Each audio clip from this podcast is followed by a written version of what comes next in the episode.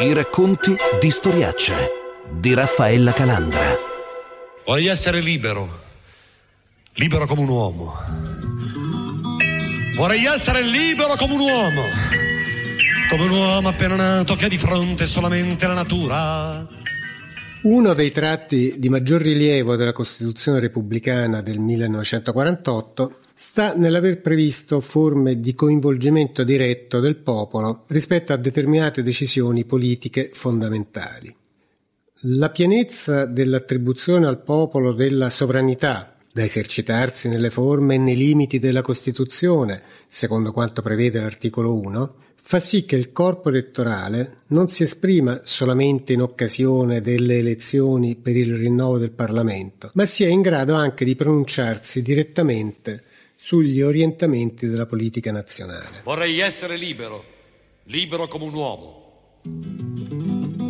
Vorrei essere libero come un uomo, come un uomo appena nato che ha di fronte solamente la natura è quello che tutti noi conosciamo come referendum, sostantivo dal latino moderno proveniente dal verbo referre, riferire. Ad referendum è la convocazione per riferire, ci ricorda l'enciclopedia Treccani. Il referendum è cioè il momento in cui i cittadini vengono chiamati per dare la propria opinione su singole specifiche questioni e proprio da un referendum, dalla consultazione, cioè del popolo, il 2 giugno 1946 è nata la stessa Repubblica Italiana preferita alla monarchia.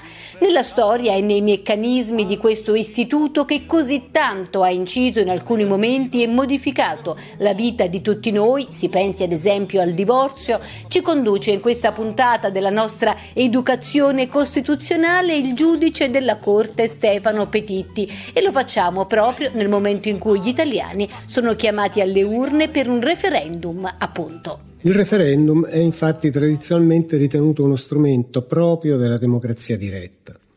Quel modello, manifestatosi in vari momenti della storia e con modalità di funzionamento talora molto diverse, secondo il quale la democrazia più autentica è quella che si manifesta nella decisione diretta del popolo in ordine alle regole che guidano una certa comunità. La democrazia diretta così intesa, che ha trovato piena realizzazione in contesti storici e geografici molto specifici, da alcune città-stato dell'antica Grecia a taluni cantoni svizzeri, è stata da sempre contrapposta alla democrazia rappresentativa, cioè quella nella quale il corpo elettorale demanda ai suoi rappresentanti che siedono in Parlamento l'assunzione delle decisioni politiche tradotte in leggi. Quella rappresentativa è la forma che contrassegna le moderne democrazie occidentali. Incosciente come un uomo compiaciuto della propria libertà. La libertà non è stare sopra un albero gli uomini e le donne dell'Assemblea Costituente non potevano non riconoscere una importanza fondamentale alla democrazia rappresentativa, per come questa si manifestava nella centralità dell'istituzione parlamentare e nella fondamentale funzione di mediazione esercitata dai grandi partiti politici di massa, tanto più che l'appello diretto al popolo in funzione plebiscitaria era stato un forte strumento di legittimazione dei regimi autoritari che avevano condotto l'Europa alla guerra. La libertà non uno spazio libero storia ad indurre insomma i padri costituenti a prevedere fin da subito anche dei limiti alla consultazione popolare che infatti su alcuni punti non può avvenire.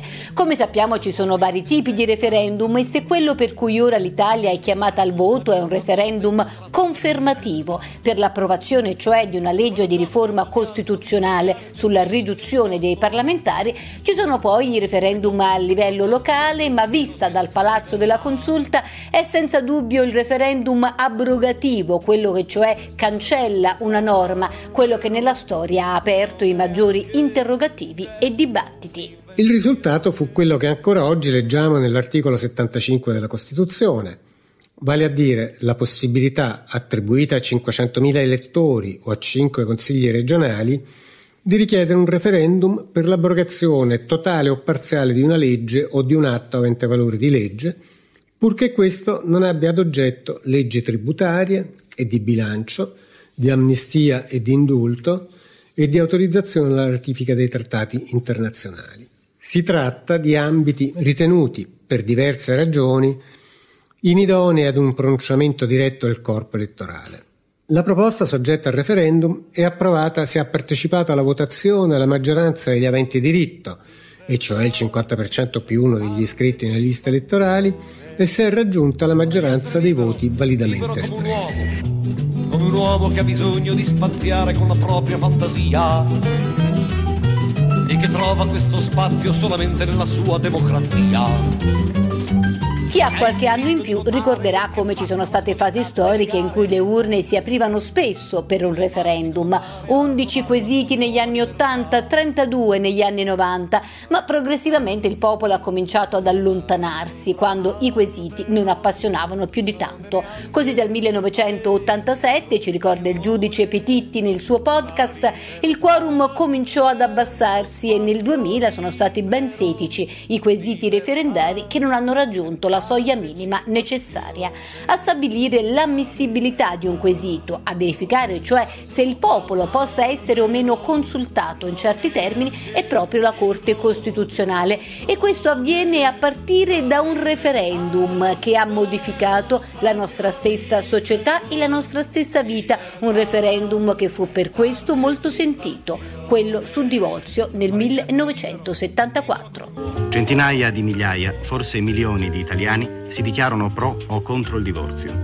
Spesso ne discutono appassionatamente. Vi è anche la proposta di sottoporre l'introduzione del divorzio a un referendum popolare. Queste interviste sono state raccolte nel centro di Roma. Ottimo, fantastico, cosa da fare? Ma io sostanzialmente posso dire di essere contraria al divorzio. Non eh, più che altro perché una volta ammesso questo divorzio uno può prendere il matrimonio troppo alla leggera e quindi pensare sì, ci sposiamo, ma se poi non va bene c'è il divorzio e quindi può si può risolvere in altro modo. E poi c'è anche il problema dei figli, una volta questo divorzio noi ancora non lo sentiamo perché in Italia il divorzio non c'è e quindi non sappiamo a che problema si va incontro e possono, come si possono trovare i figli di due genitori divorziati. Io sono favorevole, anche se ho una famiglia felicissima, unitissima, però sono favorevole proprio per quelle situazioni che ad un certo momento bisogna eh, assolutamente regolarizzare, insomma. Per me il problema non si pone. Perché non è un problema importante secondo lei? No, è un problema importante ma non si pone per me personalmente perché io sono un cattolico praticante e quindi eh, per me il matrimonio è un sacramento e quindi indissolubile. Secondo me dovrebbe essere ancora ampliato, però in un paese come il nostro in cui naturalmente sotto questo profilo eh, siamo ancora indietro è già un passo diciamo sufficientemente ampio.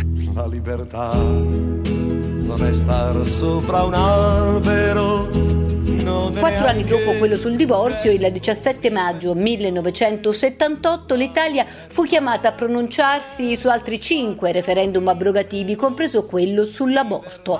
Fino al 1975, infatti, in Italia abortire era un reato, con l'effetto che tante donne lo facevano in modo clandestino e con tanti rischi per la salute, al di là delle posizioni etiche e religiose di chiunque. Fu poi una sentenza della Corte Costituzionale a porre più attenzione sulla salute della madre. Alcuni referendum dunque hanno lasciato il segno sulla nostra società, ma hanno anche cambiato talvolta le istituzioni.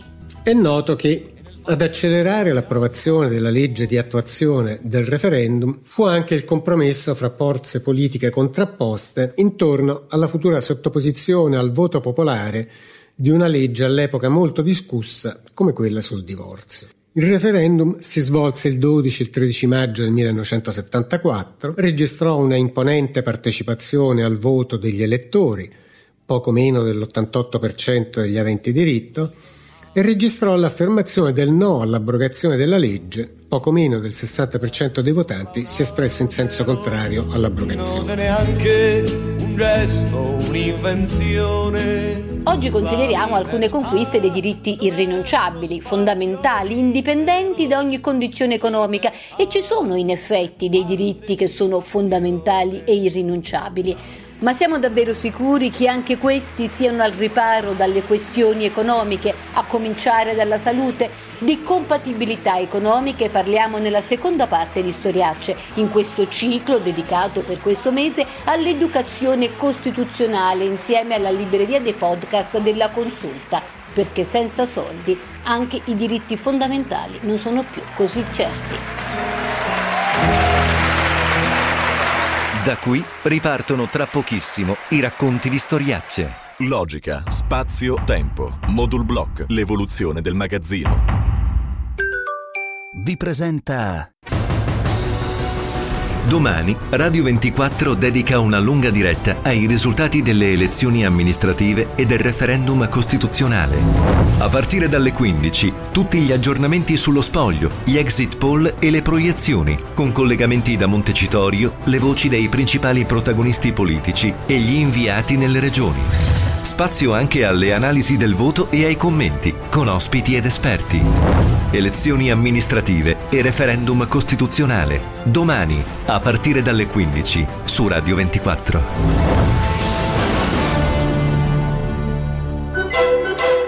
I racconti di storiacce.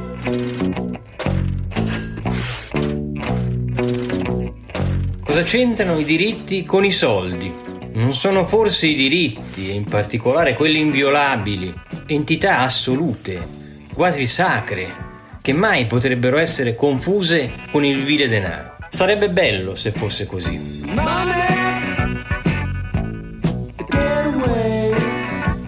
Invece oggi sappiamo tutti, ahimè, come le cose non siano così. Come anche i diritti inviolabili, a cominciare dalla salute, a volte debbano fare i conti con i costi. Questo succede per i singoli, ma succede anche per la Repubblica. Tuttavia la Costituzione ci tutela perché anche nelle peggiori crisi economiche, e questo è bene che tutti noi lo sappiamo, ci sono delle spese sanitarie che devono essere sempre e comunque garantite. Nel difficile slalom delle compatibilità economiche ci conduce la voce del giudice della consulta Luca Antonini. Back. Fino ai favolosi anni Ottanta, chi avrebbe mai dubitato della capacità dell'Italia di spendere tutto il necessario per la salute, ad esempio? Eppure, mai come in questo periodo di pandemia, invece, abbiamo visto come anche su questo settore così cruciale per la nostra stessa sopravvivenza si possa allungare tutta la fragilità dell'Italia, paese dal forte indebitamento. Purtroppo anche l'adesione all'euro non ci ha messo del tutto al riparo da attacchi speculativi, come ha rivelato la crisi del 2007, anno in cui l'Italia bara un'importante riforma costituzionale, ma in quel momento svanisce per sempre, come ci ricorda il giudice Antonini, l'idea di diritti indipendenti dalle risorse finanziarie. Insomma, se sei povero o se sei un paese indebitato, anche i diritti irrinunciabili rischiano di non essere più tali fino in fondo. L'Italia, proprio a seguito di un attacco speculativo, deve approvare in pochissimo tempo una riforma costituzionale che modifica l'articolo 81 e inserisce dentro la Costituzione il principio dell'equilibrio di bilancio. A questo punto l'utopia di ritenere i diritti come entità incondizionate e indipendenti dalle risorse disponibili è definitivamente tramontata.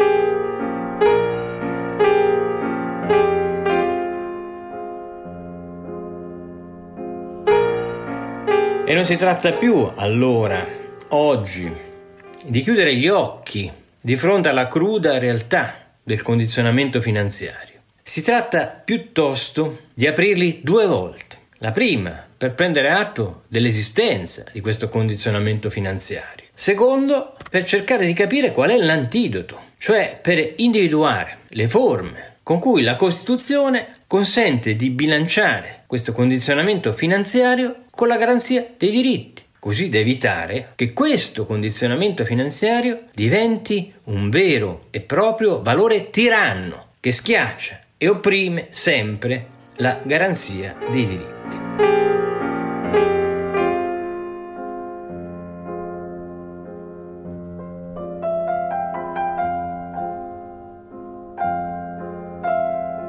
Allora, per farmi capire, propongo un esempio che traggo dalla realtà che abbiamo di fronte in questi giorni, quella di una pandemia mondiale che sta mietendo un numero drammatico di vittime. In questo periodo si è sentito affermare, soprattutto in altri contesti diversi da quello italiano, che di fronte alla scarsità dei posti nelle terapie intensive bisognava effettuare delle selezioni, ovvero dare la precedenza ai giovani piuttosto che agli anziani e tra i giovani, se i posti comunque non bastavano, a quelli sani piuttosto che a quelli con altre patologie o invalidità e che avrebbero quindi avuto meno speranza di vita. Va precisato che questo argomento, per la crudezza e la disinvoltura cinica con cui veniva presentato, trascendeva quel normale equilibrio con cui l'arte medica invece a volte è chiamata in scienza e coscienza a prendere decisioni per evitare, ad esempio, un intrusivo ed eccessivo accanimento terapeutico che potrebbe tenere in vita, dato il progresso scientifico, per tempi indeterminati le persone nonostante le loro condizioni di sofferenza, ostacolando quindi con questo accanimento terapeutico il normale corso della malattia.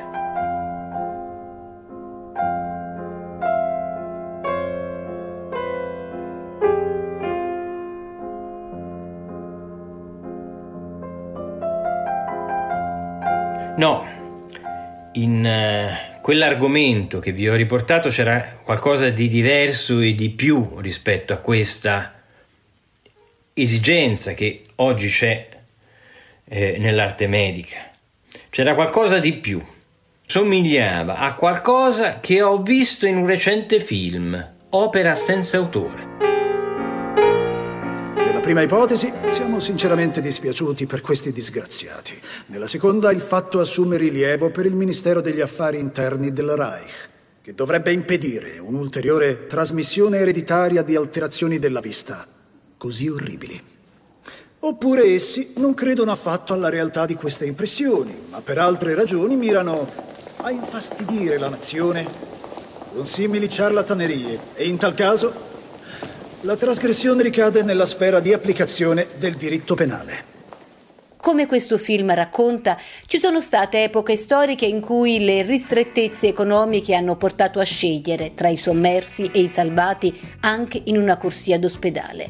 E anche se questo è stato un tema drammaticamente affrontato nelle settimane più buie della pandemia, con le terapie intensive che non avevano abbastanza letti per tutti, quello che la pellicola sulla Germania nazista raccontava, in Italia, per fortuna, non sarebbe stato possibile, assicura il giudice Luca Antonini nel suo podcast, perché anche se si deve fare i conti con il bilancio, comunque la nostra Costituzione impedisce la tirannia del condizionamento finanziario. Sarebbe compatibile con la Costituzione italiana una soluzione di questo tipo? Possiamo tranquillamente rispondere assolutamente no. Ma la risposta ci fa ritornare al nostro tema.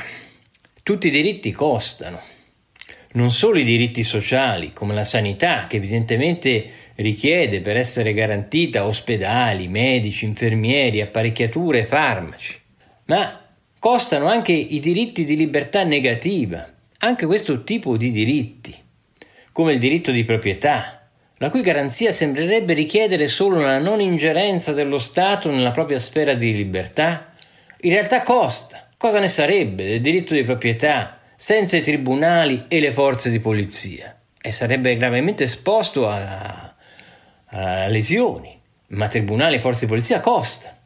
E allora, come si risolve questo problema delle compatibilità economiche quando le risorse diventano scarse? Come si fa a garantire i diritti in queste condizioni?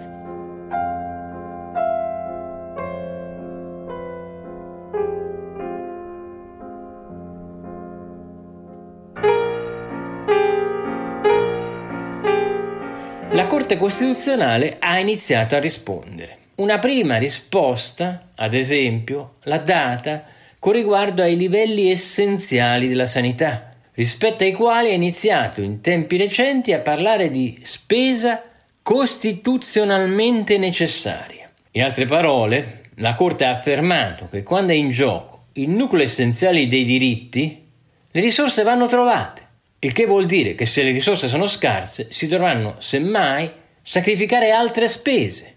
Esempi se ne potrebbero fare molti, ma ne faccio uno. In passato addirittura esisteva l'agevolazione fiscale per le mance e croupier dei casinò.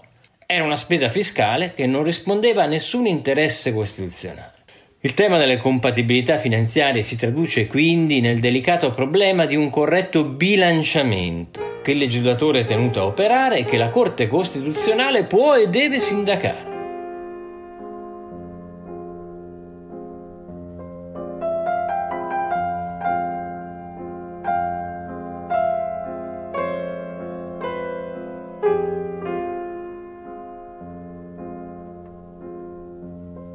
Concludo esemplificando con un'altra emblematica sentenza. Di fronte all'evidente sottofinanziamento di un fondo per l'assistenza e il trasporto degli studenti disabili, la Corte ha affermato che è la garanzia dei diritti incomprimibili a incidere sul bilancio e non l'equilibrio di questo a condizionarne la doverosa erogazione. Gli antidoti quindi esistono e la Corte ha iniziato a utilizzarli per evitare che il condizionamento finanziario diventi appunto un valore tiranno. I racconti di storiacce di Raffaella Calandra. In regia Carmelo Lauricella. Per riascoltare questa come tutte le altre puntate in podcast, il sito è radio24.it. Fateci avere commenti e segnalazioni sulla pagina Facebook di Storiacce. Ci trovate anche su Instagram e Twitter all'account at Raf Calandra.